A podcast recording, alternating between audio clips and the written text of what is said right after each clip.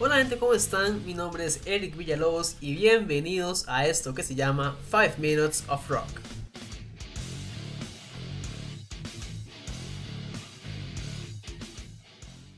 Buenos días, tardes, noches, dependiendo de la hora en la que estén escuchando el programa. Espero que hayan tenido una excelente semana sin muchos inconvenientes y sobre todo con muy buena música. Bien gente, para continuar y ya casi ir finalizando este mes del brunch que nos ha dejado muy buenas impresiones e historias, ¿cierto? Vamos a presentar el invitado para este programa. Para muchos de los seguidores de esta banda norteamericana originaria de Seattle, este disco fue una revelación. Luego de una larga inactividad de la banda, para su servidor, este disco tiene un valor inmenso, por un motivo muy muy especial. Con ustedes, para esta entrega les presento de Pearl Jam, The Lightning Bolt del 2013. Sin duda alguna, de los álbumes más jóvenes que vamos a encontrar en 5 Minutes of Rock, publicado en octubre del 2013, el Lightning Bolt de Pearl Jam sale a la luz conteniendo un total de 12 canciones, llegando a alcanzar cerca de 46 minutos de duración para convertirse en el 10º álbum de estudio de la banda. Habiéndoles comentado esto, ¿qué les parece si exploramos un poco el contenido de Lightning Bolt? ¿Listos? Bueno, vamos entonces.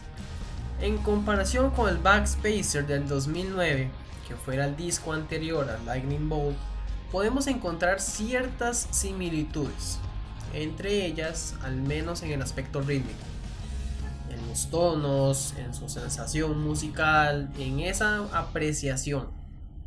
Podemos encontrar notas gruncheras, de esas a las que ya nos tienen acostumbrados los pioneros de Pearl Jam desde tiempo atrás. Una de las partes más importantes y de las más interesantes de revisar siempre va a ser la lírica, el contenido de cada canción, buscar de qué nos hablan, qué nos quieren comunicar y en qué pensaba el compositor al escribirlo. Bien, estas son algunas de las preguntas que muchas veces nos hemos realizado nosotros mismos cuando escuchamos las canciones, y en este álbum no es la excepción. Por ejemplo, la canción que abre el disco, Get Away, Vedder canta sobre que cada quien tiene su derecho y su libertad de creer en lo que le parezca mejor. En su particular caso, como dicta la canción, él decide tener su propio camino de creencia, como creer en la fe que no es fe. Sin embargo, se siente este mensaje dentro de la canción que nos impulsa a no criticar en lo que las personas crean. Es un poco tormentoso, ¿no? ¿Les parece un poco directo como para abrir un disco? Sin embargo, no deja de ser un temazo. Si revisamos un poco la canción que nombra el disco, claramente hablamos del éxito Lightning Bolt, Vedder habla sobre una chica la cual le habría golpeado el corazón y se fue como un rayo, lamentándose él mismo el haber tenido que dejar ir a aquella misteriosa mujer.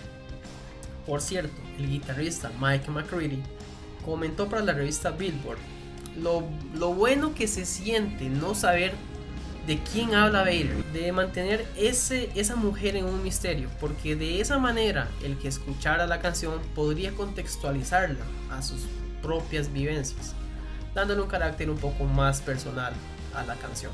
Bien, para ir cerrando este programa con Pearl Jam, les comento que la canción que precisamente cierra este disco, les hablo de Future Days, fue escrita totalmente por Eddie Vedder, en la cual nos habla sobre mirar hacia adelante en el tiempo y ver durar el amor en estos días futuros.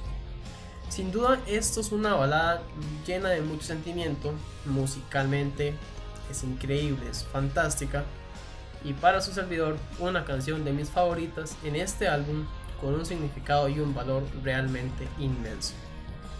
Y bueno amigos y amigas, hasta acá el programa. Les agradezco muchísimo el haber escuchado y compartido este rato con mi persona. Nos escuchamos la siguiente semana con otro disco y más historias. Hasta entonces, que tengan un chivo de semana.